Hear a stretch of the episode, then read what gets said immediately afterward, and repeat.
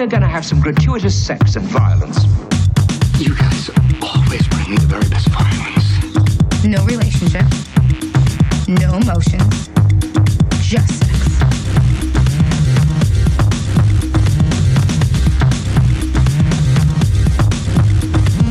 Hello, everybody, and welcome to another exciting episode of Gratuitous Sex and Violence, the podcast where we snuggle up to movies and nuzzle with some decent sex and violent content. Oh, it's so romantic. I felt I felt the tenderness right there. Love me tender, love me true. it's appropriate that I'm singing an Elvis song, and you'll see why in a second, because today we're watching True Romance. My name is Orlando, and I'm joined by my frequent guest, co host, and roommate, Ned. Say hello, Ned. What's going on? Now, True Romance, a 1993 American romantic crime film written by mm-hmm. Quentin Tarantino, Okay. directed by Tony Scott. It stars Christian Slater and Patricia Arquette, with an ensemble supporting cast which includes the following actors James Gandolfini, Dennis Hopper, Michael Rappaport, Bronson Pinchot, Val Kilmer, Gary Oldman, Brad Pitt, Samuel L. Jackson, Chris Penn, Tom Sizemore, and Mr. Christopher Walken. Wow. Wow. that is one fucking stacked ensemble. Yeah. one fucking stacked cast. Now, the plot of this movie follows an ex call girl, played by Arquette, and her husband, played by Slater, who are on the run from the mafia after stealing a shipment of drugs from her former pimp. Have you ever seen this movie, Ned? Surprisingly enough, no. I've I've dabbled in most of Tarantino's stuff Mm-hmm. to be sure. Um and and I do like Quentin Tarantino as a director. Um but uh yeah, this one this one slipped me by. And also like I've dabbled a little bit in Tony Scott too. So between with uh, this is an interesting combination and I'm I'm actually very curious Mm-hmm. about what to expect because obviously, you know, I think Tony Scott definitely has a pretty you know, a pretty specific, um, you know, sort of uh, visual identity, I guess you Right. could say. Um, so, so yeah, the combination of the two has me really intrigued and really curious about what to expect. I think that uh, this is definitely a movie where you can see like a, a, a perfect convergence of both of their styles. Yeah. Um, it, it features, it, for my money, this is one of my favorite Quentin Tarantino scripts. Uh, it's it, features you know the, the witty dialogue, the rapid fire pop culture references that you know and love. It has this anti Shakespearean gutter poetry thing going on. Yeah. Um, and also, this happens to be my favorite Tony Scott movie. Okay. Uh, now, Tony Scott is, of course, known for these very hyperkinetic films, lots of energy and movement within every shot. He's kind of like Michael Bay if Michael Bay could put together a coherent movie. yeah, yeah. There's definitely a, a hyper masculinity Yes. aspect to uh, to Tony Scott's work as well, to be sure. And as such, because there's hyper masculinity in both Tony Scott's work and Quentin Tarantino's work, Yeah. this movie uh, has the best of both worlds, but it also comes with all of the problematic baggage that you would expect from both of their Exactly. film filmographies. Yeah, yeah, boy. Like I said, I don't know what to expect. Now, when this movie came out, it was fairly well received um, critically, but it did not do well in the box office. Most people haven't seen it or heard of it. They're kind of like you; they haven't seen it at least. Okay. Um, and you know, when we have a, when you have a show called Gratuitous Sex and Violence, at some point.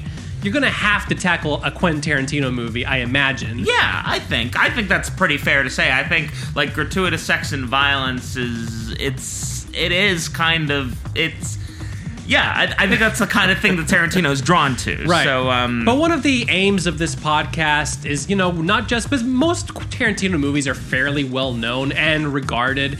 So I didn't want to just like pick one that that is, eh, you know, that people out there would know. It's this one of the aims of this podcast is to introduce people to new movies, introduce you to new movies. Yeah. So I thought that this was like the perfect one because we get like enough of the Tarantino thing, and then we have uh, the Tony Scott thing to talk about also. yeah, definitely. So I'm really excited to delve into this movie. Are you ready to snuggle up to True Romance?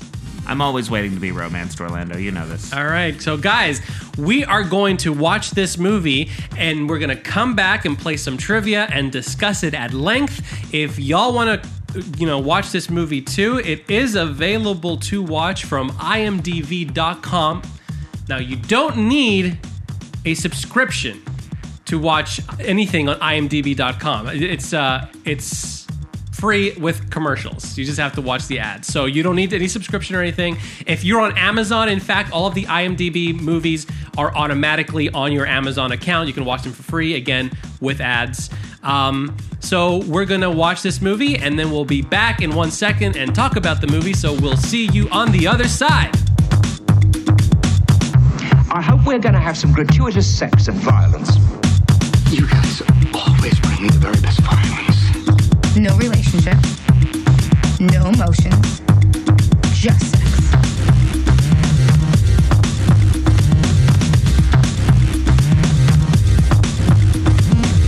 And we're back. We are. We made it.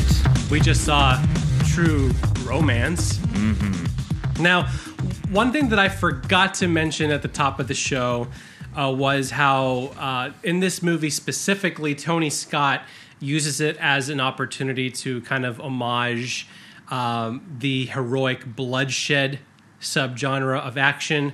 That subgenre, of course, arose um, in Hong Kong cinema in the late 70s and 80s. It's more closely associated with the work of John Woo specifically, like in movies such as The Killer, A Better Tomorrow, um, Hard Boiled. And there's. Um, there's a lot of those little touches of heroic bloodshed in this movie, which I find really interesting. But uh, just generally, you know, you, you can talk about that. You can talk in general. Uh, what are your first reactions? What did you think about True Romance? Yeah, I was. Um, I was actually really glad that you did mention the uh, the heroic bloodshed genre thing to me before we started the movie. Um, I think that was actually kind of a great way to. It, it was a great lens to kind of view the movie through. Um, Right, because that, that there that just before you know we explained a little bit to the audience that that genre is characterized by stylized action, and then the themes that it touches upon are brotherhood, duty, honor, redemption through violence.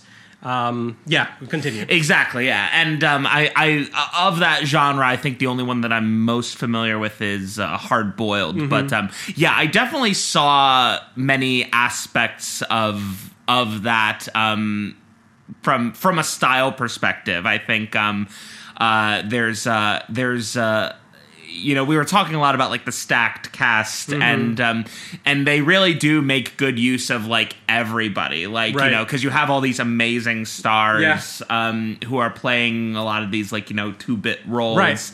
And But they're so rich. but but they all have like these great moments to shine, um, and. Uh, and, and particularly the big shootout at the end, uh, wh- which you know is like a three way Mexican standoff, Right. Um, and uh, and obviously it all goes to hell. Mm-hmm. And um, the way it went down very much reminded me of like a John Woo sequence Mm-hmm. in terms of just like how everybody gets shot down and and how and and how impassioned everybody is. There's like a very like sort of sense of like you know operatic heightened stakes Right. like the way the way the movie producer is like how did you betray me right before stabbed that me in the heart. exactly and and so yeah that that very much um yeah that was very evocative and even like the imagery of the the feathers. Exactly. Yeah. Very John Um, Woo. Yeah, very much so. Um, more broadly, um, I found it fun. Um, it's. It, the, the big question I had in my mind going into the movie was whether it would feel more like a Quentin Tarantino movie or whether it would feel more like a Tony Scott Mm-hmm. Right. movie. And I think at the end of the day, it did feel more like a Quentin Tarantino movie just because of how overpowering the script Right. is and how full of Quentin Tarantino's very particular idiosyncrasies Yeah. the story and the does. Mm-hmm. characters are. Um, I will say that uh, I think on a direction side, um, it does kind of have this interesting sort of earnestness to it, though, Mm-hmm. It in does. spite of being so mired and full, like in this whole, you know, sort of underworld full of, Yeah. you know, all of these people who are all complete assholes, They're and there's and there's people. no there's no real redeemable character Yeah. in this film. Yeah.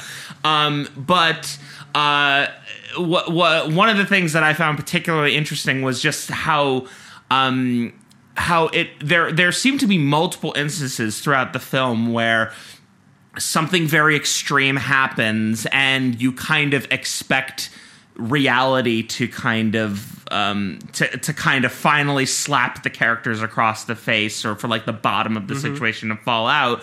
But then it kind of remembers the movie's a romance again and suddenly everything is okay. Right. like like you have like the moment right after he kills um he kills her pimp Right. and then goes back to her and she's like in tears and you're like oh yeah i mean this is fucking horrifying Yeah. this guy you married yesterday just went and fucking killed a guy Yeah. but then it turns around and it turns out that she's just so moved by what a romantic gesture Right. that was Yeah. um, you have the fact that he went to his father for help and told his father about how he murdered this pimp and instead of his father being like yeah no y'all are in some shit the father's like well, actually, you know, this guy was a really bad guy, and it's and and um and he he was better off dead. And I really like your wife, and I wish for the best. Mm-hmm. And and then obviously the way it ends at the end when that big shootout happens, and and you know Christian Slater's character, by all accounts, probably would have died in Right. that fucking shootout. Right.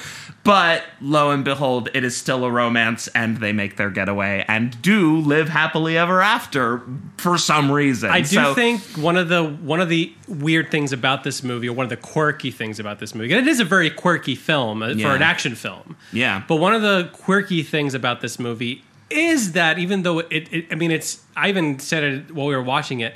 It's an incredible in an incredibly fucked up way. It's so in, romantic. It really is. It wears its heart on its sleeve, and Yeah. and it's kind of like sweeping in the in the romance that it conjures.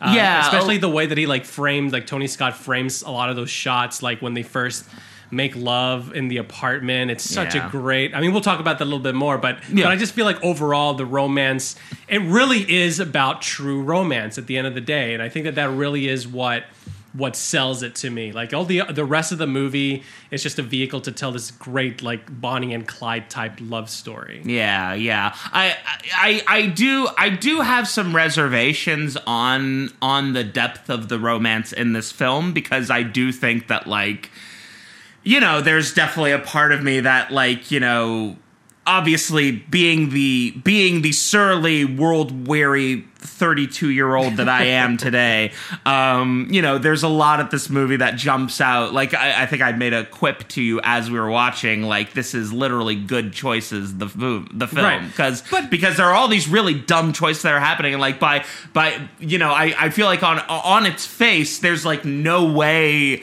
any of this actually makes sense It's like a Um, star-crossed and- lovers thing. Like it really, it's reminiscent of Yeah. Romeo and Juliet. Like they make horrible decisions all throughout that play, but that's part of the romance. Is that like when you're in love, you make horrible decisions. Well, well, well, and and and and I think that that is, that is the point of Right. Romeo and Juliet because they end up dead at, Right. the, at the end of the fucking thing, and and and and I think in a way Romeo and Juliet gets mischaracterized as a romance when in fact it really is just a tragedy. It is a like tragedy. it is absolute. Like it is it is very clear in the play that um that they are making terrible decisions Mm-hmm. and they're way out of their depth in how they go about making those decisions. Um, so, so I and and and I think that you know a big part of what this film is doing is that it is it is trafficking in this you know in this idea of romance in a very cinematic capacity. Right. Um, it's it's it's telling a romance story completely with the language of film and and and it's lifting that story from you know film tropes and so I and and so it carries with that. Um, it, it carries with that problems that have evolved through Hollywood storytelling as well. And there's another Um, layer. many, many I- of many of which we'll definitely Right. go into. There's more, another but- layer there that I'm going to definitely highlight here in a second. But before we get any deeper into our discussion, yeah. let's play some true romance trivia. Indeed, truly. Are you ready to play Yeah. true romance trivia? Yeah, let's do this. Now, this is one of those movies. uh, I feel like sometimes we watch movies that are so superficial, it's hard to come up with like good trivia questions. This one is so rich with detail, so so much depth to it in the detail category, and just like pouring through every frame that it was actually really hard to just pare it down to five questions. Yeah. I had I, I came up with ten questions total, and I pared it down to ten to five. Okay, cool. So I this is going to be five questions plus a bonus. Good. And there, as always, it's going to go in order from least difficult to most difficult. Okay. And the grand prize is bragging rights. delicious. So here comes question number one. great. What's the name of the motel Clarence and Alabama stay at while in LA? Uh, the Safari Inn. The Safari Motel Inn. Yes. No, okay. Or as Brad Pitt says it, the Safari Motor Motel Inn. What the, the cinematography in this movie is beautiful, and one of the things that it really captures is the pink hue of the city of LA. Like I love that smoggy pink quality of the shots in LA, and and especially like because the Safari Motel is very pink, and then the the, the Cadillac that Clarence drives is purple, but it's kind of like a pink purple. Yeah. So it all worked together really well. I was in LA earlier this year, and one of the things I noticed when I when I got off the plane was, oh my god, the sky has a pink hue to it. It really is quite lovely. And you know when, when you really rationalize it and think, oh, that's the pollution, it then becomes less lovely. But it really gives LA. I, I, I said this when we were discussing the craft. LA just has this mystical, magical quality about it you know? And and i love the the the look of the cinematography in this movie. Yeah, definitely, and I, and I think that uh, yeah, there's there's great use of color palettes, especially like kind of there's a lot of like sort of drab blues to Detroit, um, and and so it was kind of cool to see how the movie brightened up as they sort of made their push west, Right. and um, and yeah, so I definitely felt that that that that helped a lot with. Uh, kind of the progression of the story as it is kind of you know making its way to a sunny conclusion Yeah, it and, does. Uh, so yeah, question number two number two. what do clarence in alabama so Clar- the, the movie at the beginning clarence goes to see a sonny chiba triple feature he sees street fighter sister street fighter and return of the street fighter Yes. uh, and the question is what do clarence and alabama eat after the sonny chiba triple feature They go and eat pie after pie. Yes. Now, I don't know if it's because of this movie or what, but one of my favorite things to do with friends is to go to a diner and have some pie. I love, I Yeah? love going to have some pie. I also feel like that scene is the first of many great one-on-one dialogue scenes in this movie. Of course, it's Quentin Tarantino, so the, Yeah. the gutter poetry is definitely on top of its Yeah. game. I love when they're asking each other questions and getting to know each other because like we said earlier like the you know it, it, it does very glibly get to the romance but scenes like that just it, it does a good job of having shorthand exposition of who these characters are and they get to know each other and you can kind of believe within the world of this film that they would fall in love you know A, a little bit, yeah. I mean, I think uh, th- there was a big part of me that that felt a little more. I mean, there there was a part of me that did kind of get swept up in it. A big part of that, I think. Not not to not to bury the lead as far as as far as you know when we get into our sections but uh, a big part of that for me was that I kind of came away kind of realizing that that initial courtship definitely did have a fair amount of um, wish fulfillment going on Yeah. As far as like as far as like where I'm coming from I'm like oh yeah of course I would want a gorgeous woman to come in the middle of the movie for me to explain it to her and and of course the best place for me to take a, a in my case it would be a video video game shop, not a comic shop. Mm-hmm. Right. But you know, like that same kind of thing. Mm-hmm, Um, so so that that part kind of pulled me out of it a little bit because I was like, well, okay, like I, I can see the romance blossoming and I can I can see it's it's telling us that. Also at the same time, I I sort of you know. The, it, it, it seemed a little one sided, and it turns out there's reason for it within the story because it turns out she was sent to Right. him initially, Yeah. um, and and then their relationship in earnest kind of does progress from there. Um, but uh, but yeah, so so yeah, the, my my I, I I definitely saw the romance and felt the romance. It got a little bit tempered by my being like, wait, really? And and and the film was quick to call that out as well. too, even so. even at the end of yeah. the di- of the diner scene, that's a good example of it because they finish having this really uh, intense, lovely little conversation where they get to know each other really quickly, and then she says, um, "I'm going to pick up the check. Where to next?" Like that's a very like. I mean, if Yeah. if a girl. Again, if that situation played out to me in real life, I'd be like, uh, "Yes, uh, where's the nearest De Beers store? Let's get you a diamond right now." you know. Oh, be still my beating heart. Uh, all right, so you're doing great. That's two questions down. Here comes question number three. Absolutely. Dick's roommate, Floyd, who is played quite memorably by Mr. Brad Pitt in one of his earlier Oh, roles. career career best right here. I'm telling you. Uh, Floyd smokes pot of a bong that's shaped like a what? Oh my god, I was trying to figure out what it was that he made that out of. Um Oh my god, was that a um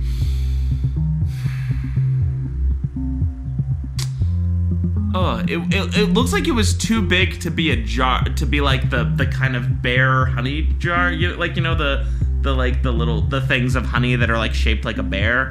Um that was like kind of what it looked like, but it looked too big to be that, so it wasn't that. Um my god, I should have paid closer attention. I was impressed with whatever that bong was.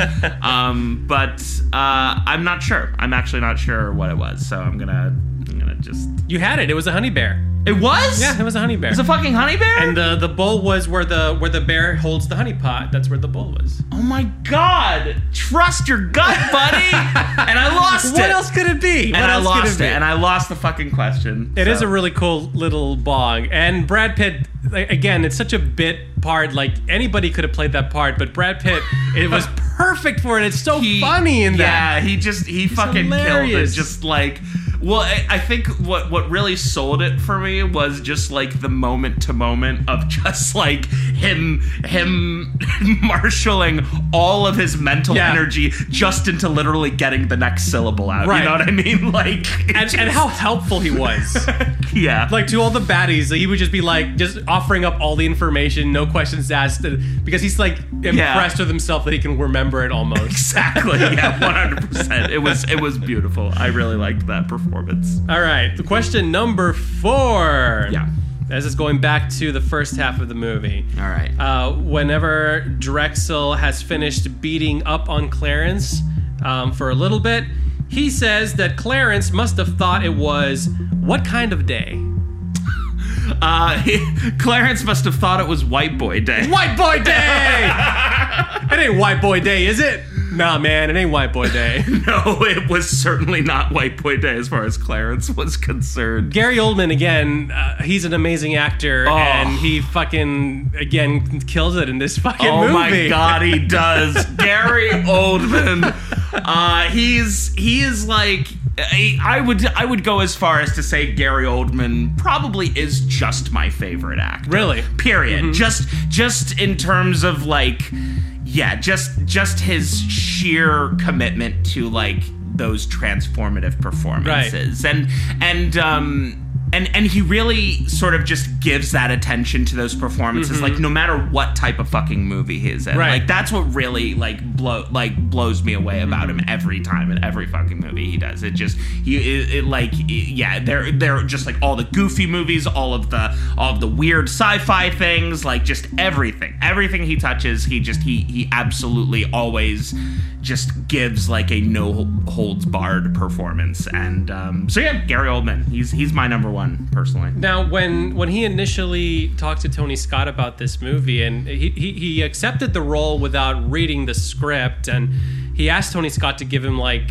a brief description of what the part was, and Tony Scott basically said that he was a coke dealer pimp who who's a white guy, but he thinks that he's black, and Gary Oldman's like, okay, I'll take it, I'll take the role, and that's how it was sold to him. He, I mean, as far as descriptions go, he pr- pretty much nailed. Yeah, he really did. He really, he really absolutely nailed it. And it, it was really interesting because he filmed um, this right after he filmed Francis Ford Coppola's Dracula, where he played Dracula. And and when you if you were to watch both of the movies back to back, you'd be like, "Hey, that's the same guy." And and in Dracula, there's parts where he's you know playing like an older cadavery looking old man and he has like these milky gla- like eyes these contacts and he actually uses one of those same contacts as the uh, the milky eye Oh, that's that, wild. that Oh, that's he has crazy.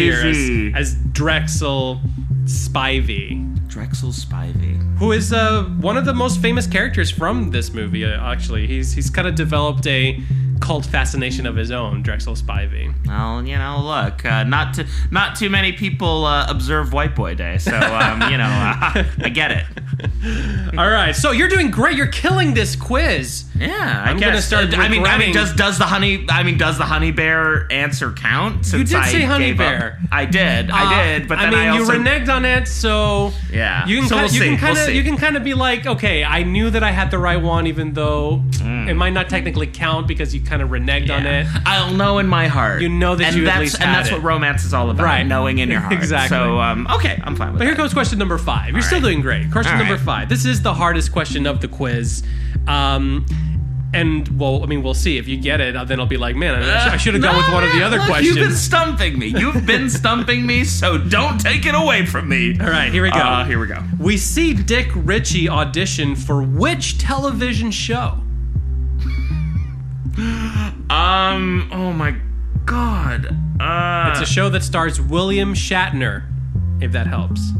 Oh, I missed it. I missed. I missed the name of the show. Um, I know they kept talking about Captain Kirk and all Yeah. that stuff, but obviously it's a reference to William Shatner. Right. Um, what, what shows was he in? Uh, and and I don't even have a goofy guess to just posit as my answer. You can throw anything out. It's not gonna I mean. What's the No. worst that can happen? I don't know. Hawaii Five O. Nope. No, didn't think so. T.J. Hooker, T.J. Hooker. That's what it was. which was a, a cop show, but Yeah, yeah, but you know, honestly, like, yeah, that that's like not even that that's not even in the back of my ni- mind as like part of the part of the pop culture oeuvre. Really? Like so, yeah, that wouldn't have stood out to me at all. Like, oh yeah, T.J. Hooker, but I mean, now now it is. Yeah. but um, I mean, he does mention it a couple of times, so I thought maybe you might have picked up on it. And But I didn't- I love the audition scene. yeah. Oh, oh, oh, oh, Because We're both actors, so I'm sure we've been in like maybe not that same scenario, but we've been in similar situations. I've definitely done a one-on-one audition like that. Well, and, and it- oh yeah, sorry. the way that it transpired in the movie. When I first saw the movie, I was like, "Yeah, he didn't get the part." And it's crazy that he did get the part because when that happens in real life, you do not get the part. No one's like that dismissive of you Yeah. and say, "I'm impressed, Mr. Ritchie." yeah, for, for, for me, what it always is is it's always the um, it's just it's it's just always the secondhand anxiety that I feel Right. when I, whenever I'm Yeah. seeing any sort of uh, televised depiction of act of of an audition. Right. Um, the actor's life. yeah, and, and just yeah, feeling that that sense of just like oh god. Well, and, and also just because of like watching the actor outside of their body and just being like oh no, all those choices. What are you doing? Why are you doing that in front of these people? And he Um, really wasn't that good of an Oh, actor. was I mean, Michael terrible. Rappaport is a good actor, but Dick Yeah. Ritchie is not a good Yeah, actor. no, not at all, not at all. It's and it's hard. It's hard to convincingly. Where'd he come from? well, it's, it's it's it's hard to convincingly play a bad actor Yeah, at times. right. It takes extra work. So um, yeah, definitely. oh God. Um. So you did not get that one, but No. thankfully we do have a bonus question. We do. Okay, let's see if I can get it together. this is a two-part bonus question. Okay. So you can get half of it, you can get all of it, or you can get none of it. All right, all right. Let's see. Let's Now, see. it is often speculated that Quentin Tarantino's films exist in a shared universe. Okay. And many of his characters and character names are actually mentioned across multiple films. Um, True Romance is n- not any different, even though he didn't direct the movie. He did write the script, and there are, you know, f- characters in this movie that are referenced, so to speak, in other movies. Uh, so, my question is. Now, this is a two part question, so here's part number one. I'm to make it Oh, as boy. easy as I Oh, can on oh, you. God. As easy as I can. Okay. Part number one. Which other Quentin Tarantino film mentions Alabama by name?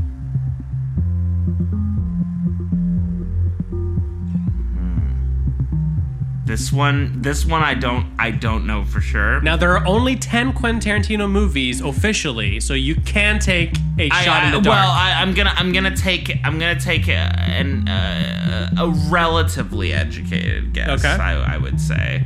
Um, I'm gonna say Pulp Fiction.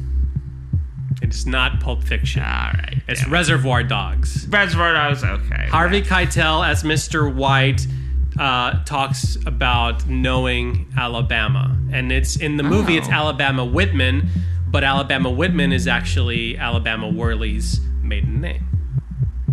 Well, there you go. And Reservoir Dogs is the movie that. So even though Reservoir Dogs was released before uh, True Romance was released, he actually sold the script to True Romance first, and they paid Okay. him. They paid him fifty thousand dollars for it, which is at the time that was the minimum fee for um, uh, the the Writers Guild. Yeah. Um, and he used that money, part of that money, to finance Reservoir Dogs. To, so he was able to make Reservoir Dogs off of Okay. the selling of his script for Okay. True Romance. I hear that. Mm-hmm. I hear that. That's cool. That's a cool detail. Um. Now here's part two of this question. Okay. Because there's another character here that has a cross pollination. now, Oh, boy. Lee Donowitz is the producer in this movie who produces uh, Coming Home in a Body Bag, and he's currently working on Body Bag 2. Yeah. Um, what other Quentin Tarantino film features a Donowitz? In this film, is Donowitz a character that we see on screen, or is this character just discussed? We see him on screen. It actually features a character whose last name is Donowitz.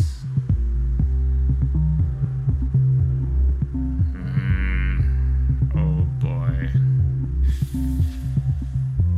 Ah. Got a 1 in 10 shot. I know, one in ten shot. Uh, okay, I'm gonna just say Pulp Fiction again. It is not Pulp Fiction. God damn it. Okay, fine.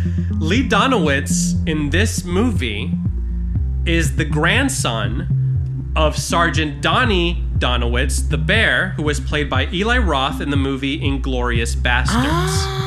Okay, okay, okay.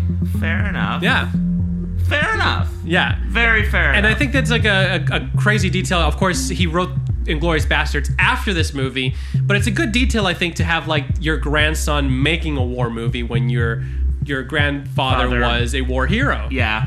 Yeah, definitely. you know so that's a that, I, I mean I, I find that really fascinating and and i'm on nowhere near quentin tarantino's level of i'm just gonna say talent but also notoriety i'm nowhere near like as successful as a writer as he is but i in all of my writing i, I also think of it like that it exists in the same universe and i Yeah. try to tie it all together i think that that's a really fun thing to do Yeah, yeah, shared yeah, shared universe stuff is definitely fun to make happen. Um I think I think one of my favorite things is uh, the whole the whole Detective Munch verse thing. That like uh, Detective Munch from uh from uh, Law and Order SVU uh, it has has appeared in so many other things Right. that like yeah that um yeah you just have this wide shared universe that is all part of the same universe as the Law and Order universe by extension of it, including The Wire of all things. I think Detective Munch actually literally makes an appearance in The Wire, the wire makes sense which is yeah because the wire like every season of the wire is basically like one episode of law and order exactly yeah.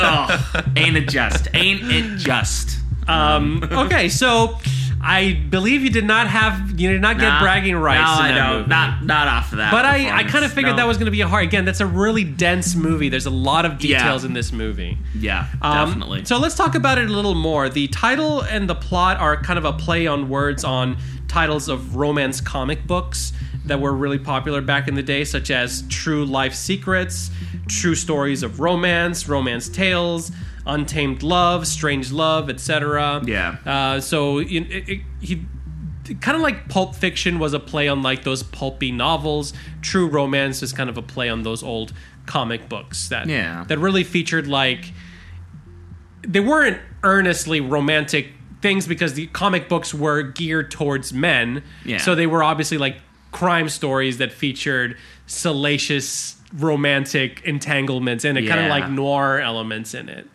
Um, yeah, th- are you the familiar dame, with the any- dame? The dame who walked in my office, yeah, Right. that kind of thing. Yeah, Right. Are you familiar with any of those like Uh, not not not firsthand, no. But I, I think I think I get I get the the general gist of of of what of the world they're trying Mm-hmm. to convey, and I mean that's definitely that's definitely one hundred percent Quentin Tarantino's Right. world. That's that's what he draws from for most of his. Stuff, Yeah, it's just a bunch of references to pop culture. It's Yeah. a- like an encyclopedia of knowledge. yeah, guy. that's the thing, and and and you know, like I think um, there's you know there's a lot to talk about with Quentin Tarantino. Um, certainly, I do I do admire his his his uh, his depth of knowledge Right. about like you know just film history Mm-hmm. and pop culture history and and the ways that he weaves that into his films. I Mm-hmm. think is very is very cool to watch, very fun. Um, you know, because I I think you know it just.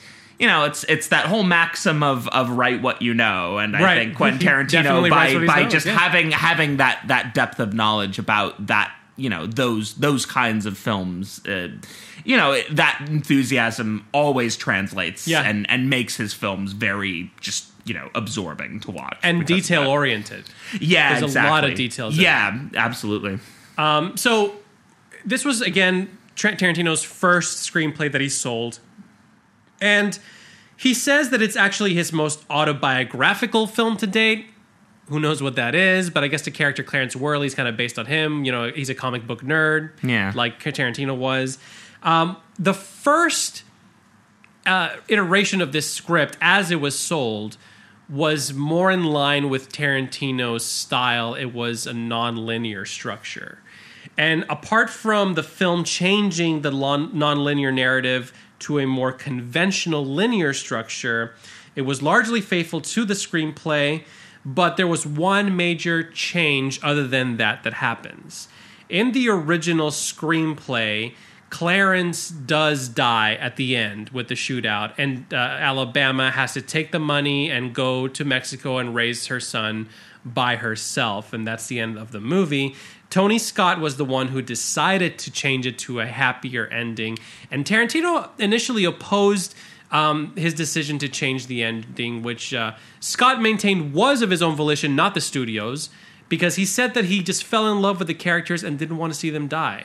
So after he saw the completed film, Tarantino realized that Scott's happy ending actually was more appropriate to the film as Scott directed it, and he ended up enjoying the movie. I, you've already mentioned earlier that in a normal circumstance, Clarence would die at the end. Yeah, I, I mean, yeah, I think you know, yeah. If you got shot in the fucking eye in the middle of a fucking shootout, who uh, who knows how many calibers those guys are fucking throwing Right. around? Certainly more than the pea shooter that he had in his pocket. But, Do you uh, think that it would have been? I mean, it would have been a different ending, but do you think that that would have been a less satisfying ending for you, or do you do you end up liking the way that this movie ends?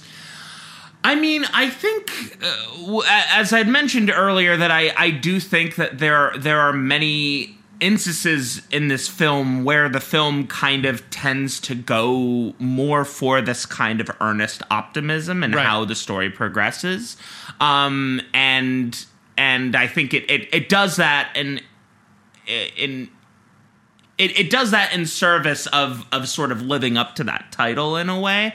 Um, so I think I think you could kind of go either way with it. I do think that like if if it does I mean I wouldn't I I think like if you're going to go with like Clarence's character dying at the end then um then it really has to be like a complete sort of fall to reality. Like I would think that Alabama wouldn't have made it out of that situation. Probably would have ended up, you know, arrested or something Right. like that. Um, and uh, so so I, I I wouldn't think that she would have even made it to Mexico if if you were going to go that Right. route. I think it really would have had to have been a matter of like reality does kind of come crashing Right. down on your head.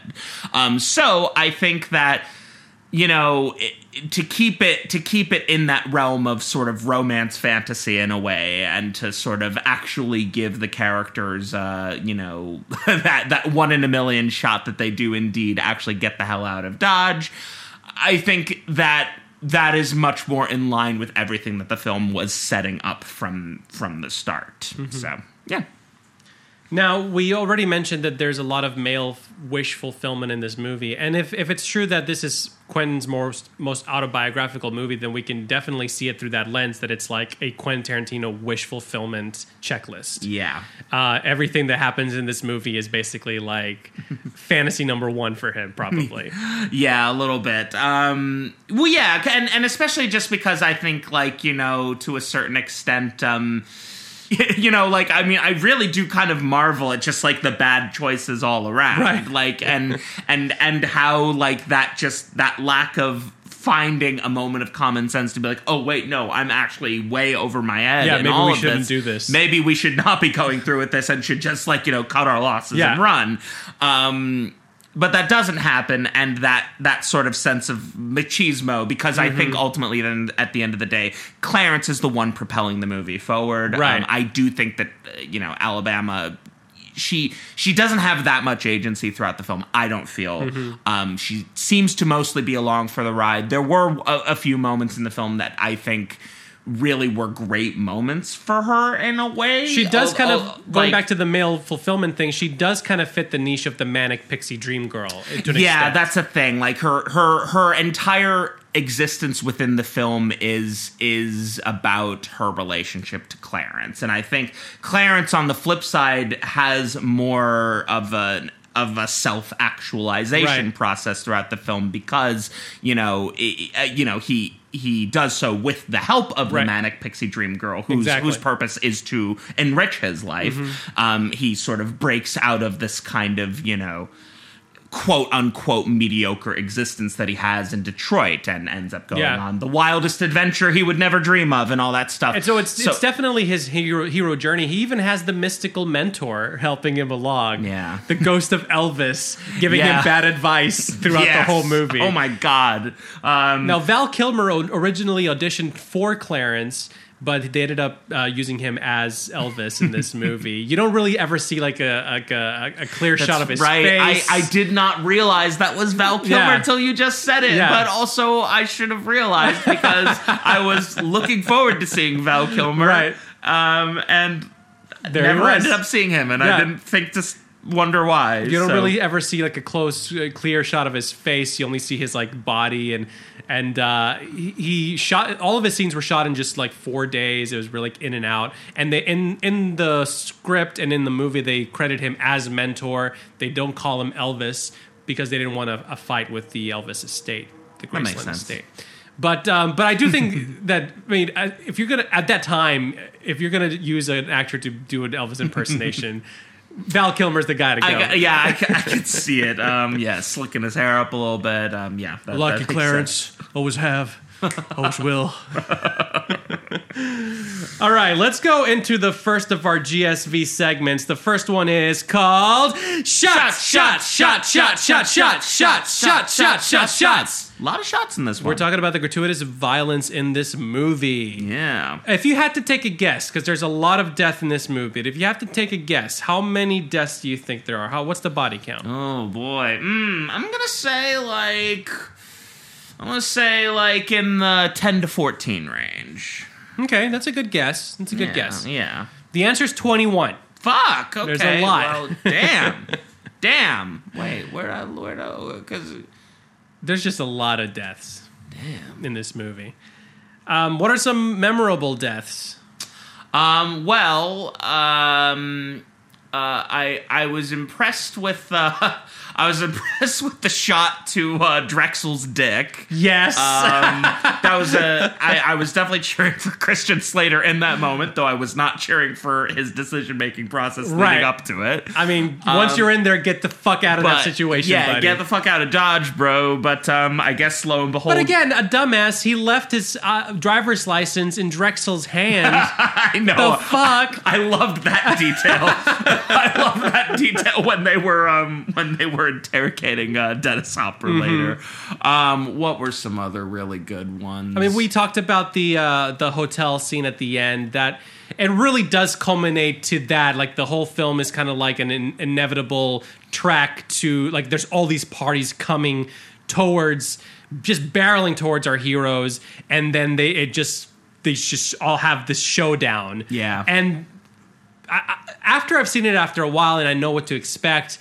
It loses kind of its edge to me, but I remember the first time I saw it and how intense that was Yeah. and and just like especially how the camera just goes like just pans quickly from like perspective to perspective and they're all just yelling at each other and just telling each other to drop their guns and Yeah. all that Yeah. Um I I also was um I, I also um was uh was I- a fan of I don't, I don't know how strong of a word that is but um but uh I was I was uh really impressed by the scene with James Gandolfini and that's my next one death. the motel Um, scene Yeah, that scene. Um, and and that was and that was also, I think, like one of the moments where I really was interested in in Alabama's journey in the film. Um, again, I think you know it, it comes with baggage that we can definitely talk about Right. a little a little further down the We road. will- we will talk but, about um, but I I do think that um, certainly you know a lot of characters in this movie actually do kind of show this you know this this amazing pluck throughout the thing and and sort of you know knowing that you know knowing that the deck is completely you know stacked against you but like never kind of give in to the to the demands of the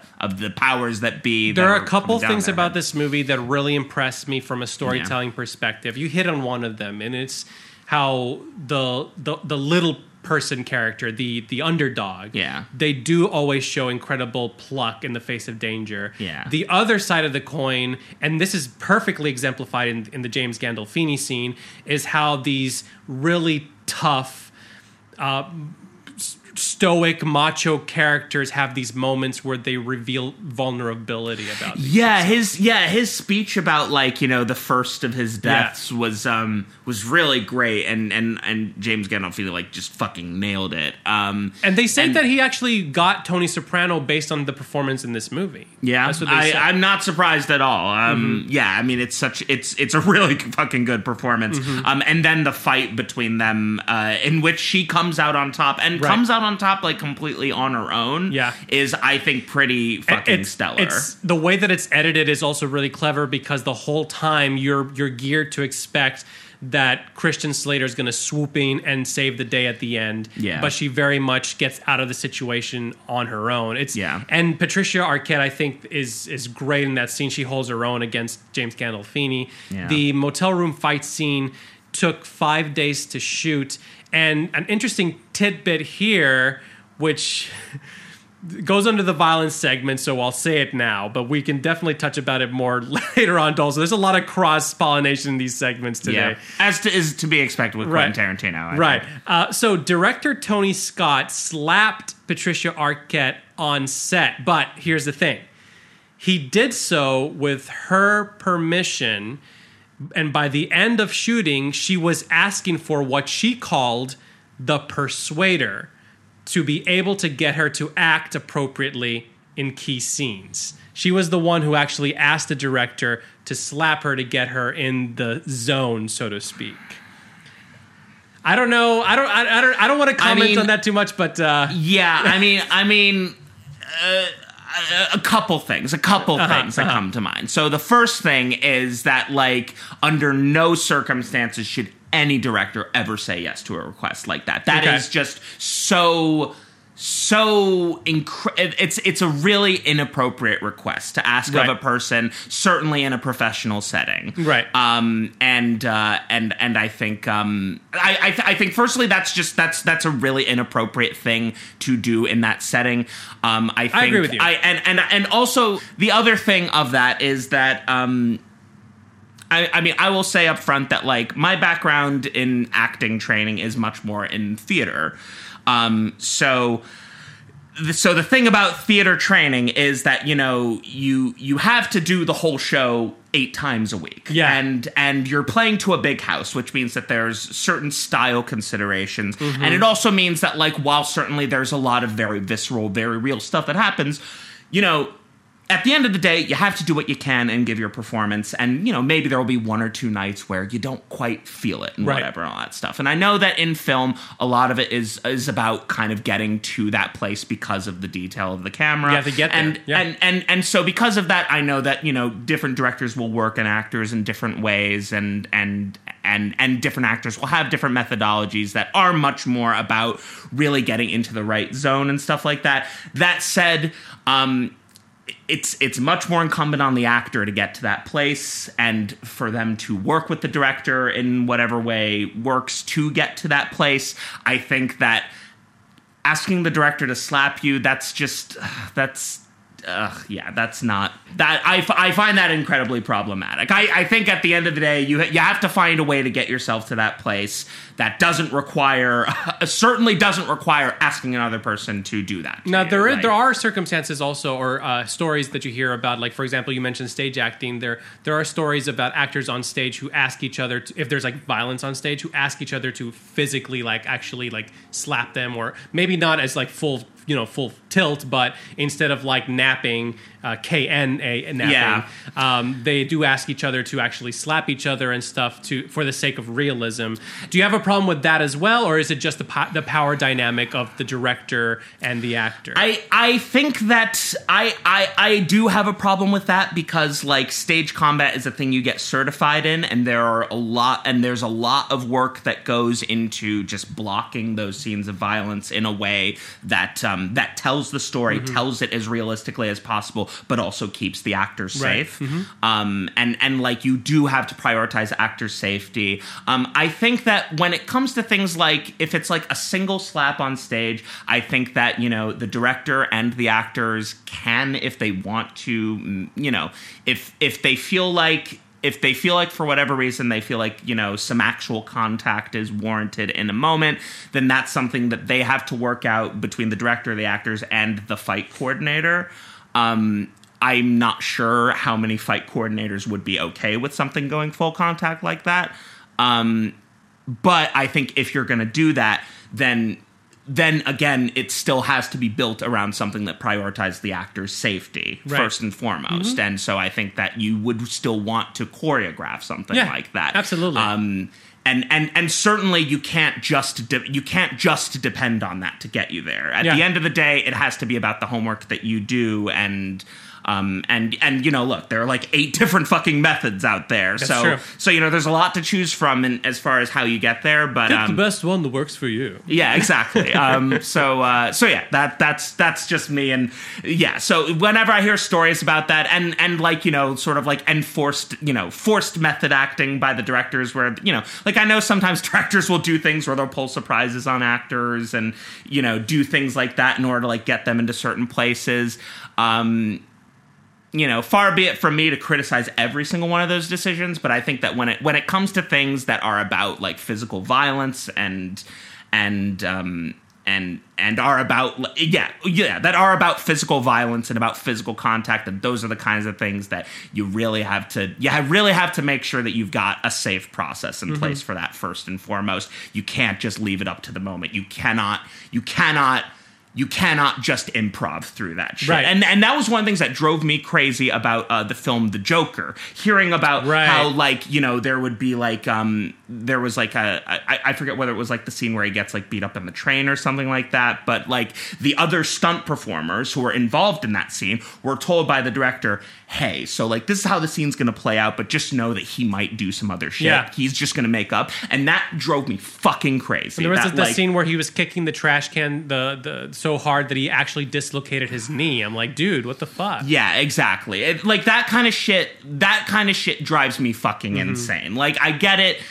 You know, we all want to be Daniel Day Lewis and Right. whatnot, right? Like, but but and and and sure, like have your process, do what you need to do. If you want to talk to nobody on set, then talk to nobody on set or whatever. But like, yeah, when it comes when it comes to the physical violence shit, like like like by by just being like no i'm gonna do whatever i want like you just you you you endanger so many other performers and you endanger the crew and and just everybody else involved in the process and and and and that's bullshit like Mm-hmm. there are people whose job it is is to make the violence look good on screen so like trust them to do their fucking job listen to what they tell Yeah. you and and and you know work together on this project it's not all about you needing to be where Right. you need to be like it, a movie is a collaborative process and there are a lot of people who are paid very well to make the movie as good as it can be. That's be why they have that saying where they say, you know, like uh, you never hear of a nice actor or a nice character and being like, oh yeah, I, I used the, the method me- acting for that role. It's always just asshole actors and asshole characters where Yeah. we use method acting. Yeah. Um, and and I, I guess like Daniel Day Lewis is kind of the exception to that rule for me because I never I've never heard of like him actually putting himself and other people in danger for his method. I, I, I haven't either. I've definitely heard, but like from other actors, I've heard of it quite well, a bit. Yeah, yeah. I've, I've I've heard of Daniel Day Lewis being difficult to work with for sure. right. Um, and, and Difficult, and yeah. that will happen. But um, but yeah, I think.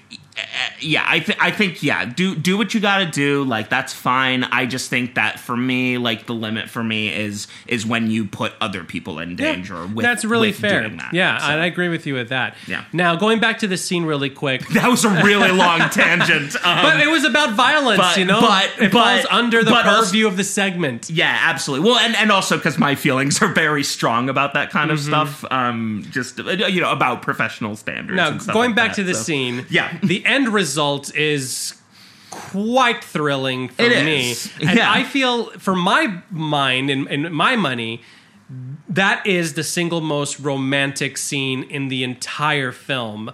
I, I feel that it really shows you the lengths that Alabama is willing to go for her man. Again, this is within the fantasy wish fulfillment Yeah. universe of this film. Uh, In real life, this would not be romantic. No, but in no. the context of the movie, it's very romantic. Even the way that I think that Tony Scott frames a lot of the scenes in that is just like very beautiful. Even though there's like something horrible happening, there's a lot of beauty in it, and that again is a is a throwback to the heroic bloodshed genre, Yeah. where the the most gruesome violence happens in this like kind of ballet poetic kind of way, you Yeah. know, with lots of great shadow and lighting. And Yeah, absolutely. Um, and and another thing I would say to that scene too, certainly in like the very beginning moments of the scene leading up to it, is because I think I had been, I you know, up till that scene happened, I definitely was, as I'd mentioned before, getting a little, you know. You know, feeling a little bit frustrated about how I felt like uh, Patricia Arquette's character was really just like along for the ride Right. and really didn't seem to have that much agency, and especially because I think like she's, you know, her her character is kind of you know, playing to this sort of, um, you know, uh, ditzy. I think is like a bit of a strong word, but like you know, kind of like you know, this. She's a this- manic pixie but, dream but, girl. but like you know, playing, but like playing this like very kind of you know sweet, unassuming Right. girl Yeah. who you know maybe doesn't always get the qu- quite the right word out and whatnot. But I think that like in that first moment when she walks into the room and James Gandolfini is there and she's still kind of playing up to that, Mm-hmm. Right. but also you know that she is 100% Exactly. just like you know lying through her Mm-hmm. teeth to try to get him out of the room like that that i thought was a really great moment of just like oh she she 100% knows what the Right. hell is going on Yeah, and she's and using is- it to her and is- advantage. and She's a yeah. call girl. yeah exactly and so i think that um so yeah i i thought that that was that was definitely a really good character moment Yeah. um to be sure And then it leads to the very romantic sequence of them by the airport, and and uh, and Clarence is tending to her wounds. yeah it was a beautifully shot scene and then he sure. says, uh, "In my movie, darling, you'll get top billing." It's, it's so, so oh guys um yeah well and also because i think like there's like that kind of um that kind of that synth that synth theme that sort of keeps coming Right. back that Hans sort of like Zimmer, that- by the way. that, that Han, yeah yeah um but but one yeah of Hans that- Zimmer's finest but- scores. Ah, but um but I, I but I think like that specific theme that you know that that sort of weird synth theme that that that does give the film that sort of earnest lift. And again, it always happens like right when you think the bottom is falling out Right. for the characters and reality's going to crash down on their heads. But lo and behold, they've they've still got their quote unquote love, and and, The, uh, and that carries them through to the next moment. The main xylophone theme that the film does, the synth xylophone theme, This, yeah, I was gonna say xylophone. the synthophone theme. yeah, That- it is synthesized at least. I, Yeah. I'm glad I got that right. that uh, that Hans Zimmer scored for the movie is actually based on Gassenhauer, which is from Carl Orff's opera Schulwerk. And the theme, uh, combined by the voiceover spoken by Arque- Arquette, is an homage to Terrence Malick's 1973 film Badlands, in which Sissy Spacek speaks in a voiceover to the viewer, and that that movie also has it, that actually uses the actual theme from the opera. Yeah. This is more of like a an homage that sounds very similar, but it is different enough to where it's not the same. But it but it's the same. It's like a it's like a xylophone theme, and it sounds very similar. And it plays in the score as Sissy Spacek is. You hear her narration, and that movie Badlands, which is an amazing fucking movie, by the way. It's my favorite Terrence Malick film, um, and it's about uh, t- uh, Sissy Spacek and um, Martin Sheen. I was about to say Emilio Estevez. Oh my God, He, w- yeah. he was not. It was not him. It was Martin Sheen who looked like Emilio Estevez at the time. He was really young, but it was about them going on a crime spree together. Oh. So it has like a lot of those like same similarities to this movie. Yeah. So it was an homage to that. I hear that. That's cool. That's that's a good one. Again, that's a thing. Quentin Tarantino script and, and Tony Scott certainly is no slouch on on his cinematic references. That's either. true. So um, That's true. So yeah, that's that's a nice touch. Um, yeah. Let's go into our next segment since we're kind of talking about Alabama anyway. We can we can continue talking about her. The next segment is called Boob. Tube. And Yeah. um, I mean, first of all, what we know from her or of her is that she's a call girl. Yeah. that's how we're introduced. Um, and Although only four days on the job, Right. To be sure. Um, but still, I feel. I mean, the whole first third of the movie revolves around her being a call girl and escaping, I guess, the life with her pimp. yeah. So there's a lot of like that sex, and when we go to the, uh, I, I guess the the the the whorehouse or the crack house, whatever you want to call it. Yeah. Yeah. Drexl's Drexl's palace. lair. there's a lot of other Stuff call going on, girls yeah, there. So there's a, there's a quite a, a bit of sex in this Yeah, movie. well, and that's the thing. And again, because I, uh, you know, stacked as the cast of this film is, um, it's it's really the, pretty much the only characters in this film other than Alabama are men, right. Um, and She's the only and, and female of and- any note. yeah, and and and and to have the only female in the film be a sex worker at that, Right. It's you know. It goes along with the it's like the hooker with a heart of gold thing. Yeah, exactly. Definitely, definitely a trope. Um, definitely, you know, uh, not, not great on a representation front. Mm-hmm. Um, and and also mostly white men. And you know, the most notable, the most notable actor of color dies incredibly early uh, in in Right. the movie as Yeah. well. So, um, and the other and the other other um, big uh, i guess african american black uh, or black actor with a speaking role he comes in at the end he's one of the police officers Yeah. and he also dies yeah, who, who, who- played that officer again? I, I don't. He wasn't of note. I don't. I don't know. Yeah. I, I can't think of it at the top of his Yeah, head. but- but but yeah, those were the two big like. But yeah, it's it's an actor it's an incredibly white film, and and and an incredibly white film for a film that that begins in Detroit and ends in L.A. Right. Like you know, that kind of bleeds over to the problematic. it, it does, it does, But indeed. it is but, very but, but, problematic. but but we had to start, but we did have to start with the fact that it also is all fucking men, Right. Um, and uh, and certainly, I mean, I think um, you know, the sex of the film is is not necessarily that exploitative, to be sure, it's not. because it's a um, very romantic yeah, yeah, and and all of it is about moving their relationship Mm-hmm. forward, and and and you know, I think they're, you know, I I, I don't necessarily buy into the romance. Firstly, because I don't think anybody should fucking get married like two days after knowing somebody. For The, starters, the morning after knowing somebody. um, or yeah, the morning after. Um, so I, I think yeah, that's the kind of thing that if if matrimony is the thing for you, um, and and barring any other considerations, um, you know, obviously, you know, love isn't the only reason for marriage, Right. For some people, um, but. I I just you know yeah like that that's one of those things where like yo yo you kids are going too fast and and they even get matching tattoos and everything. yeah, they get matching tattoos the same fucking day. Um, so so you know, yeah, uh, like on its face, like on paper, you know, bad relate recipe for bad relationship. I do kind of appreciate that. You know, the movie doesn't, uh, or I, I think like a, a movie where the bottom would fall out.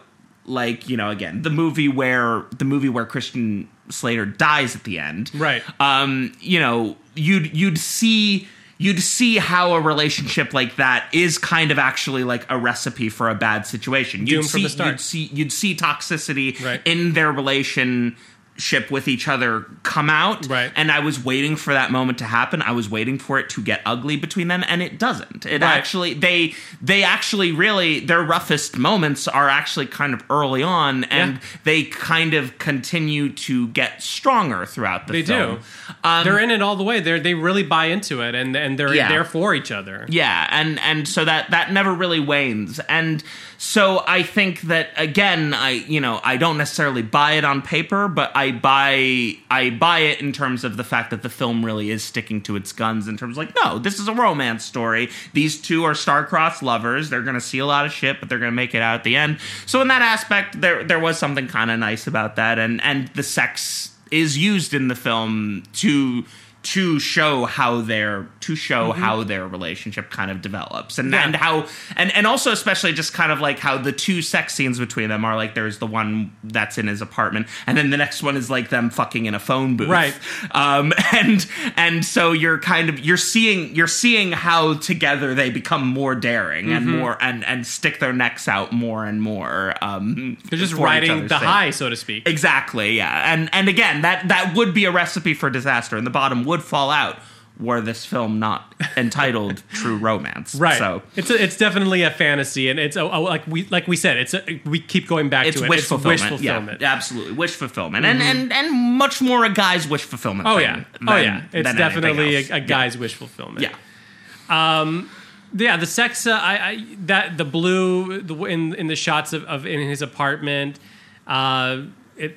The, the the song that's used there, "Wounded Bird" by Charles and Eddie, uh, which was you know a great choice, and I feel like the music in this movie is also very well used, which we haven't talked about, like the song choices. Yeah. but um, I, I agree. I feel like there the the sex is is never gratuitous in this film because I feel like the movie to me is very Dickensian in that it's not really about your main characters. Your main characters are, are kind of when you think about it, they're kind of like the least interesting people in the movie. It's really about everyone else that they encounter along their crazy journey. Yeah, a little bit. Yeah, because there's not that much. There's not that much growth for either of them. Right. Because I mean, as I'd mentioned, Christian Slater does go through a a, a self actualization. Um, but that's about it for him too. Yeah. Like they're they pretty much just kind of.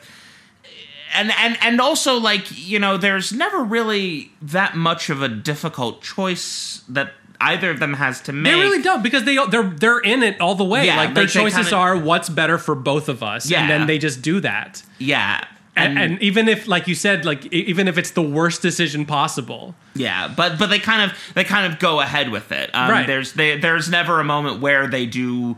There's never a moment for them to kind of actually consider like, uh, well, actually, maybe maybe this isn't good, or or maybe I shouldn't be putting myself on the line for this situation quite so much. Um, I think if they did have a moment to reflect on that, then the movie would have ended Right. right, there. So Exactly. uh, for one thing, to be sure, it's like, well, Um, maybe we shouldn't get married, and then end the movie. yeah, yeah. All right, let's go into our next segment, the last segment. This one's called. That's, That's problematic. problematic. We have touched upon a lot of problematic things, but I want to really, really focus on one thing right now, and this Okay. goes back to the race issue a little bit, and it's. Let's highlight. Uh, this is a common controversy with the work of Quentin Tarantino specifically, and it's it's his use of the N word. Yeah. and I know that like a lot of prominent black artists, Spike Lee included, has a problem with his use of it, which is which especially in his early career, not so much anymore, but in his, in his early career, he used quite a bit in his in his work. Other black artists like Samuel L. Jackson, who works with him, often have defended his use of it.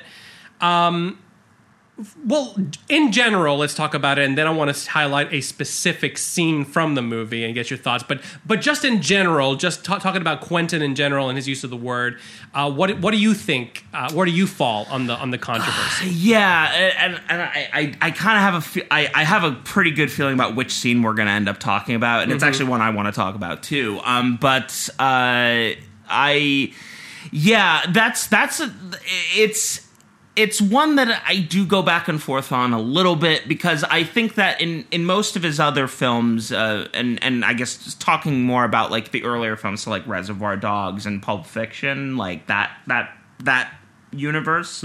Um, I think that there's you know there's there's certainly a case to be made that like you know much like this film in many ways um you know every single character in those films is you know an awful asshole Right. in one way or another.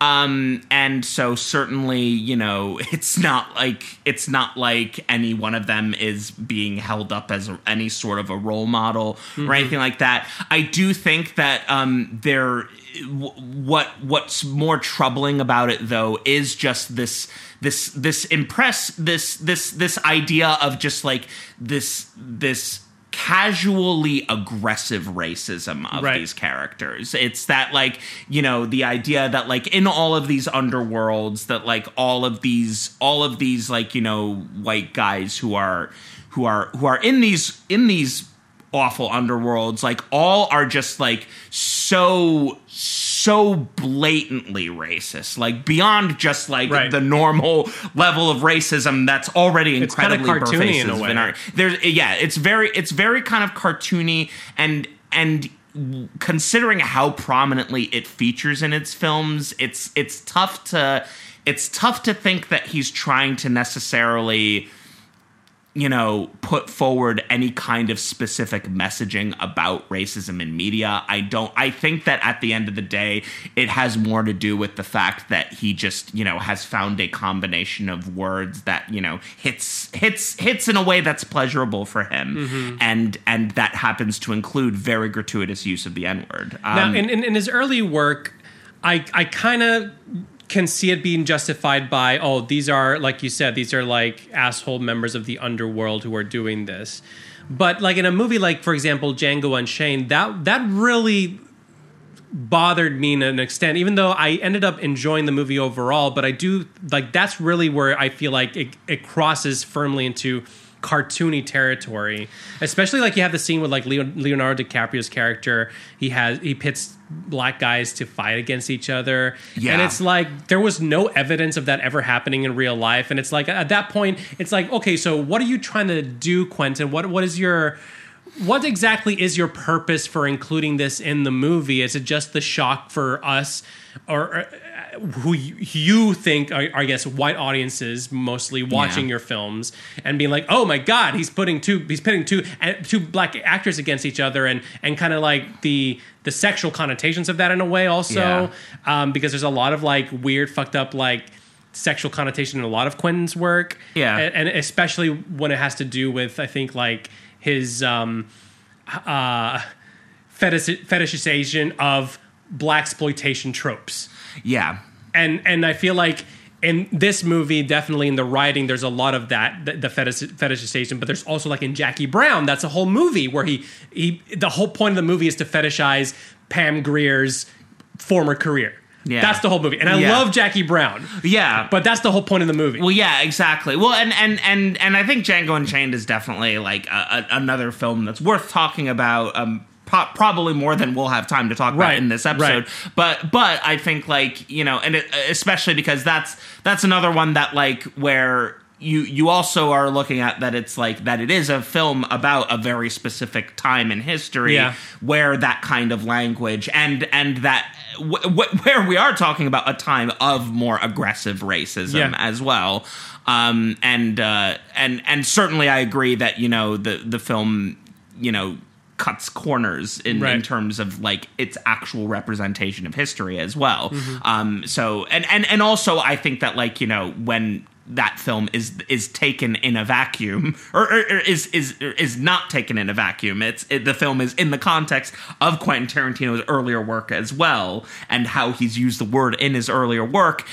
it, it, it almost makes it even tougher to kind of get behind Django Unchained as Right. well because you again already have this pretty pretty Yeah. wanton use of this kind of language. People always talk about his uh, glorification of the aesthetic of violence, but in a way, he also glorifies the aesthetic of racism. I Yeah, think. a little for bit. better or worse. And again, I, I you can, I, I kind of, I'm with you. I kind of fluctuate back and forth because, like we said, it's kind of it's it's anti-Shakespearean gutter poetry. Yeah. and so when you look at it at, on a poetic level.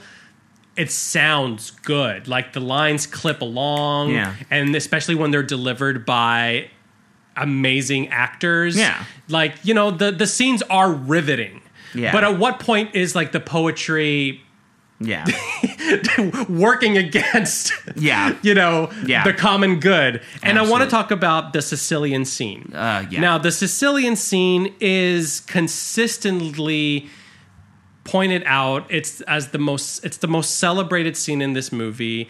Um, it features what a lot of critics and scholars think is quentin tarantino's strongest writing for just like one scene. Like if you pick out like what's the quintessential quentin scene a lot of people will pick the sicilian scene. It is definitely the most celebrated like most known scene from this movie when people talk about the film they'll think about oh yeah the sicilian scene. They Yeah. won't they won't say the sicilian scene. That's the what that's how i'm calling it.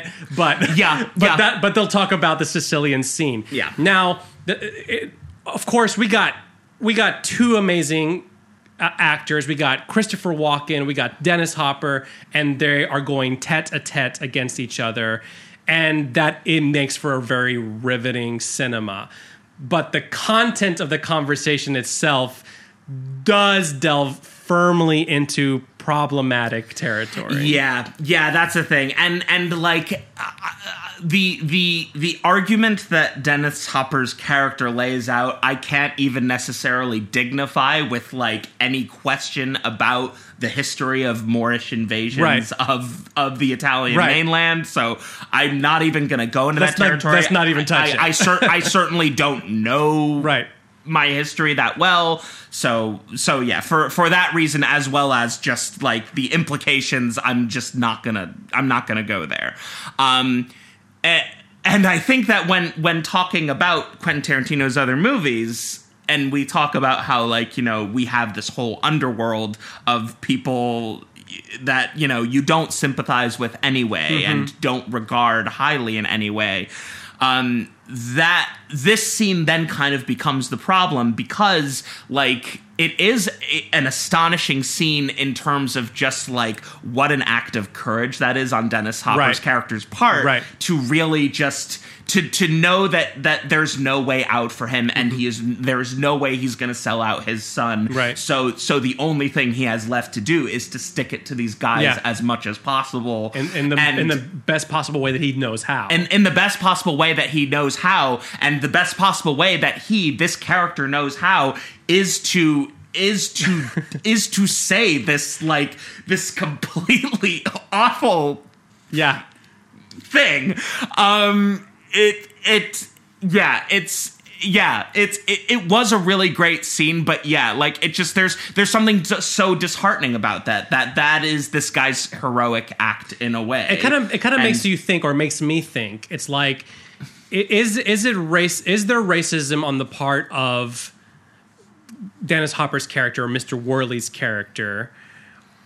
Or, like you said, this is like how he sees his way out, and, and maybe as a as a person who studies history, in his mind, he knows that they are the Moors who conquered Sicily, but he frames it in such a way to dig into the insidious racism of the Sicilian mafia, of which I guess is pretty well documented that Sicilian mafia people are pretty racist. Uh, uh, we we get that from The Sopranos a lot. Like uh, Yeah. the, the the characters in The Sopranos are not cool with black people. yeah, yeah, no, that's yeah. We're, we're not going to look for any uh, progressive viewpoints, Right. Uh, from from Italian. but that, but that's always be been the question to me. The, the question is like, is is it is he espousing his own racist views?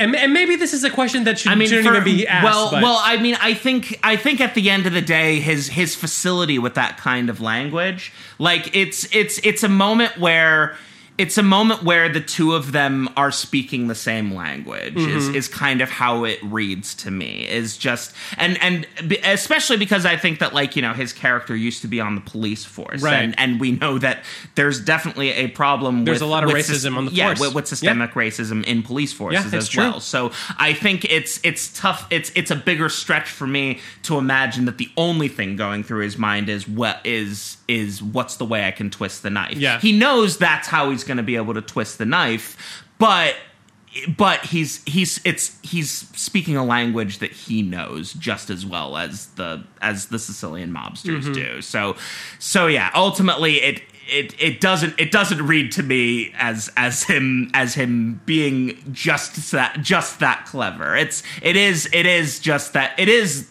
for me reading as just like a remarkable act of defiance. Right. Um, Okay. And uh, so so yeah, so that's that's where I kind of come down on Mm-hmm. it. That that the two guys do speak the same language, and uh, which makes sense. yeah. So, uh, yeah, yeah, that that yeah, and it is it is a great scene, and especially just because I think like um, it, it's kind of remarkable. I think I think Quentin Tarantino is is one of the masters of suspense. Yeah. To be sure, I think that that is one of his greatest strengths as a director. In writing, And, and and and and one and that's what I was gonna say is that like uh, I I'd always respected how he how he directs suspense in his films and it was pretty great to see how he was able to create that just just as a writer Right. like that but but that he gave Tony Scott such incredible material Mm-hmm. for him to then work with these two amazing actors to to really just have this scene that really does build that suspense in in a really perfect way. Do So, you um, think? Do you think like obviously this movie was made in uh, again 1993 or it was released in 93, um, and like I said, it was it was critically acclaimed at the time. It didn't make a lot of money, but now looking back, a lot of people put it on like this is like always on the top ten lists of like the best movies of the '90s. You, you frequently see True Romance, and again, when you talk about you dissect like actual scenes from like works, the Sicilian scene is brought up time and time again as this like paragon of Quentin's work. Uh, um, do you think that the problematic aspect of it? Should ruin the artistic quality of it or or I guess another another way to put it I guess like more inherent to you yourself as you, how you consume it do you think that that scene deserves the acclaim that it gets? I mean, I think I think that's that's a really tough question for me to answer. I'm not gonna lie. Um, we're I, always asking these tough questions yeah, we, we always yeah we always gotta. Um, I think that uh, for me, I I think it's it's one of those things that you just you can't you can't you can't regard it in a vacuum at the end of the day. Like I think. Uh, I I. I, I think I was at the end of the day I was really impressed with the scene as Right. a whole. I think that it was disappointing for me, just like kind of how vile the content of the scene Yeah. was. Um, that's not necessarily to. That's not necessarily to say that like you know scenes that tackle you know you know tough content and tough language should necessarily be barred outright from consideration or renown. I mean just look at every David Mamet play ever written Well, Jesus Christ, yeah. Oleanna Oh, oh, oh my God. Um, yeah, indeed. Um, but I, but I think you do. You have to consider it. You yeah you can't just consider it in a vacuum. You Right. have to consider the broader context of the writer's work. You have to consider the broader context of the time in which it was written. Yeah. Um, all of the all of the different creative forces that come into play. So I think that um, while I can understand why it would certainly make you know top ten scenes from the '90s. Um, while I could understand it making those lists, I think that you know if if you're going to continue to keep it on that list, then um, you have to you have to speak to you have to speak to uh, understand you have to speak to to the the controversial nature Right. of it. And I would have to imagine that it it probably still lives on in the collective consciousness, partially because of just like how how outrageous That's the dialogue is. Probably is. true. It's uh, it's memorable be, because it's so controversial and it's Yeah. so in your face, and because we Um, have like these two actors who I can. I mean, Dennis Hopper was a huge liberal force, and Christopher Walken has always struck me as a. I don't know. I don't know these people personally. Yeah. but I can't imagine like a world where these people would be comfortable using that language in real life, and yet we have you know they as actors. They pers- they portray people who are very comfortable using that kind of language. Yeah. Well, and and I mean, certainly, you know, look, an actor, an actor, you know, that that is again a big part of the job of the actor is to, you know, you you have to separate yourself from the character you're playing to a certain extent. Um, you definitely bring you bring personal elements to every role that you play, but obviously, like you know. A, a very fundamental part of the job is knowing that you know every now and then your script's going to call for you to say some things you're not comfortable with, and you have to you have to learn how to deal with it and get over it. Um, I think that I think that 1993 was not as culturally conscious of a time period as we are in now. It's definitely not. No. Yeah. Um, so so I think that I think that it it I'd I'd be shocked to see you know a scene like that like that explicit be written today, but but maybe not that shocked. I mean, who knows? Um, I mean, I can I, like I mentioned, uh, Spike Lee has a, a problem with Quentin's use of the N word a lot, and I actually I I can dig I, I see what where he's coming from. I, Yeah. and Spike Lee uh, at the time when when Quentin was writing movies like this, Spike Lee was making movies like Do the Right Thing. You know, he's trying to actively fight against like Yeah. this whole like concept of like the deep entrenched racism in society. Yeah. And then we got like Mr. Quentin Tarantino getting rich and famous for putting like 50 bazillion N words in his scripts. Yeah, yeah, So- and one, and also specifically because I think also you know that scene. It, it's not necessarily just about the use of the N word, but also the fact that it, you know, it's it's it's so steeped in this idea of bloodlines and racial Yeah, purity too, yeah. And that that and that that is The and- history. yeah, like that Of Sicily. yeah, that that kind of yeah. So so yeah, I think it like for, as far as as far as um, problematic content, that scene is a is a whopper. Yeah. Um, Now, Uh, a little context on that, actually. So, Quentin Tarantino, he's called the Sicilian scene one of his proudest moments. Um, no surprise there. Yeah. He's Ugh. never. He's, oh, whoa, really? he's never shied away from Christ being, from stroking his ego, you know. Yeah. Um, but this is what he says about the scene. He says, and I quote: "I had heard the whole speech about the Sicilians a long time ago from a black guy who was living in my house." And one day I was talking with a friend who was Sicilian, and I just started telling him that speech. And uh, the Sicilian friend got offended when he said the story. And so he, he said, uh, I thought to myself, wow, that would be a great scene. I got to remember that. Hmm. So that's kind of like the germ of the idea of the Sicilian That's scene. funny. That's funny. Well, that's I mean that's that's fascinating. That's fascinating that a that a, it was a black friend of his who who who initially kind of told him that. But when you think of it from that, I can I can see a black guy telling someone this story, and it would take on a completely different type of context. yeah, yeah. I Like, mean if- that's like really if fas- you imagine like Richard Pryor telling this story, yeah. and he could say it at, at a stand-up special Yeah. and drop the same number of n-words and just like say it but people would be just rolling in the in the aisles because he would be using it as a as a way to be like you know you guys who are so proud of your lineage we're all mutts essentially we all co-, like that's the way that he would say it in his language it's not he wouldn't be saying it in a racist way Yeah. but then you're like if you remove it from that context and you put it in the different hands all of a sudden you change the complete meaning of what you're saying Yeah. Yeah, very much so. Yeah, I mean, yeah, certainly having these two fairly blue collar. Well, you know, one guy who's like a blue collar Right. white guy, and the other guy who's, uh, I guess, I don't know, what would what would what would the color of collar be for one who who works in organized crime? Right? I don't know but the red red collar Red collar, yeah, maybe. Uh, but he was the uh, I guess the uh, the consigliere to Blue Lou Boyle yeah, exactly. you, you know you so fucked he's, up he's he's management. You He's- know he's you not fucked he's up not labor. He's when fucking, the consigliere shows up to your little yeah. trailer park. yeah, ain't no labor here. It's all management. So uh, there you go. All right, so um, yeah, let's wrap up this discussion. We've talked about a lot of interesting things tonight. There's a lot more that we could talk about this movie, but we Yeah. uh, we don't want to bore you guys to death with all of our stupid w- opinions. So let's uh, let's talk about your final thoughts, Ned. What what do you think about this movie? Where does it exist in your mind? Is it a so-so movie, bad movie, good movie, great movie? What do you think? I think it's quite good. I um I I was very. It's nice to see like a very very early Tarantino work. Um, it's it's interesting to see.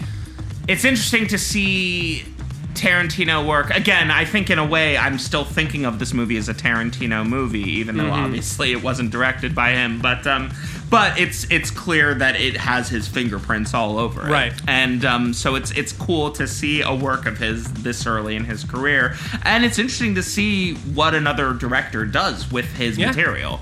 Um, and and you know, there's not that much that changes because um, because of just what a strong character his writing has. But uh, but the fact that the movie does have like this more earnest feel to it, I think is is really interesting. Um, it's obviously at the end of the day a love letter to movies and and specifically to uh, to uh, you know. Uh, bloodshed Heroic bloodshed. heroic bloodshed films and uh, so um so yeah I, I think it's you know it's always fun to see what kinds of movies these film nerds direct in a way um uh, but yeah it was a fun experience um you know uh, it's very much a guys club but uh but yeah, it, it was it was fun. It was fun. It was a fun little piece of wish fulfillment that I, I enjoyed the ride of. How about you? How are you feeling? I think that this movie is a great movie. yeah, Uh, it's it's just like a tour de force from top to bottom. Yes, there's a there there are some flaws in it. There's flaws with with any movie. Yeah. Not, not any movie is going to be perfect. I do think that this is one of the best movies of the '90s. I agree with that with that assessment. I think that the fact that not a lot of people know about it kind of like endears it more to me because it's kind of like a hidden gem kind of thing. yeah. And I also, like I said at the top of the show, this is my favorite Tony Scott movie. I like it more than Top Gun. I like it more than Man on Fire. And I and I love Man on Fire, but I like this more than those movies. Um, this is also my favorite Quentin Tarantino story, even though he didn't direct it. My favorite Quentin Tarantino movie is Jackie Brown, full mm-hmm. disclosure.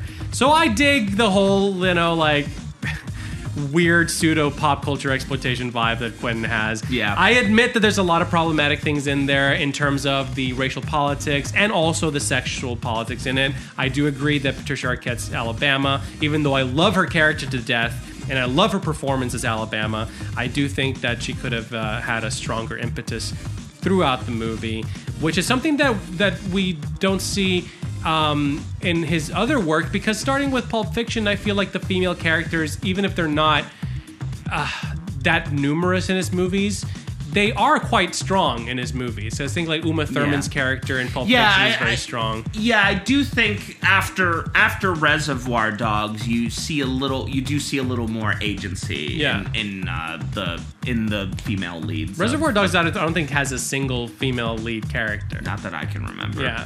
Um, so this is this is obviously the work of a young man, and like like he's saying, you know, it's autobiographical. There's a lot of wish fulfillment in here. Yeah. So I, I think I can. he's writing what he knows. I think that this is the kind of movie where I can actually see a lot of women not liking it, or not, or even if they like it, because I do, I do know women who like this movie. I, I'm not gonna, you know, I'm not gonna paint women all over the same brushstroke. Obviously, there are women who like this movie, but I don't think that women would like it as much as like a guy would because it's a very guy perspective type of movie. Yeah, it it's really definitely is. like tapping into our insecurities and and what we feel like is cool and Yeah. what we want from the world. Yeah. we all want to be heroes and just walk around like with Elvis sunglasses and in pink Cadillacs and have like buxom blonde by our arm. You know, I just settled for an encouraging word from Elvis while I'm at the urinal. That's honestly all I need to get through the day. I like you, Ned. Always have, always will. I appreciate that. I really appreciate that. So I do think it's a great movie. It's a product of its time. Again, we always go back to that. So there are a lot of problems, but uh, I enjoy the shit out of it. It's one of my favorite movies, and uh, yeah, I'll I'll probably watch it quite often before before I die. Yeah, absolutely. Yeah, this one, this one, I think is definitely going to merit another re- rewatch for me at some point too. Uh, yeah, there's it's it's very dense. There's a lot going on. Mm-hmm. There is it, a lot so, going on. Yeah, really fun movie. All right, well, Ned, that comes uh, that's another end to another successful podcast episode. Thank you for watching True Romance with me. Thank you for having me. I feel really warm and fuzzy all over. Yep, you courted me, but good there. And we hope you guys enjoyed it too. We hope you guys join us next time when we're going to watch another movie and then dissect the shit out of it. Until then, I like you guys now. Go watch some movies. Uh-huh. so this is love.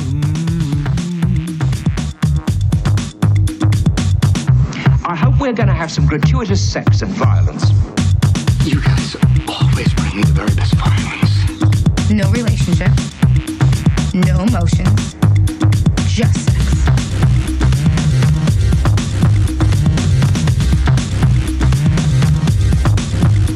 Just sex. No relationship. No emotions. Just sex. I hope we're going to have some gratuitous sex and violence. Just sex. You guys always bring the very best violence. Just sex. I hope we're going to have some gratuitous sex and violence. Just sex. You guys are always bring the very best violence. No relationship. No emotions. Just. You guys are always bring me the very best violence. Just. I hope we're going to have some gratuitous sex and violence. Just. You guys are always bring me the very best violence.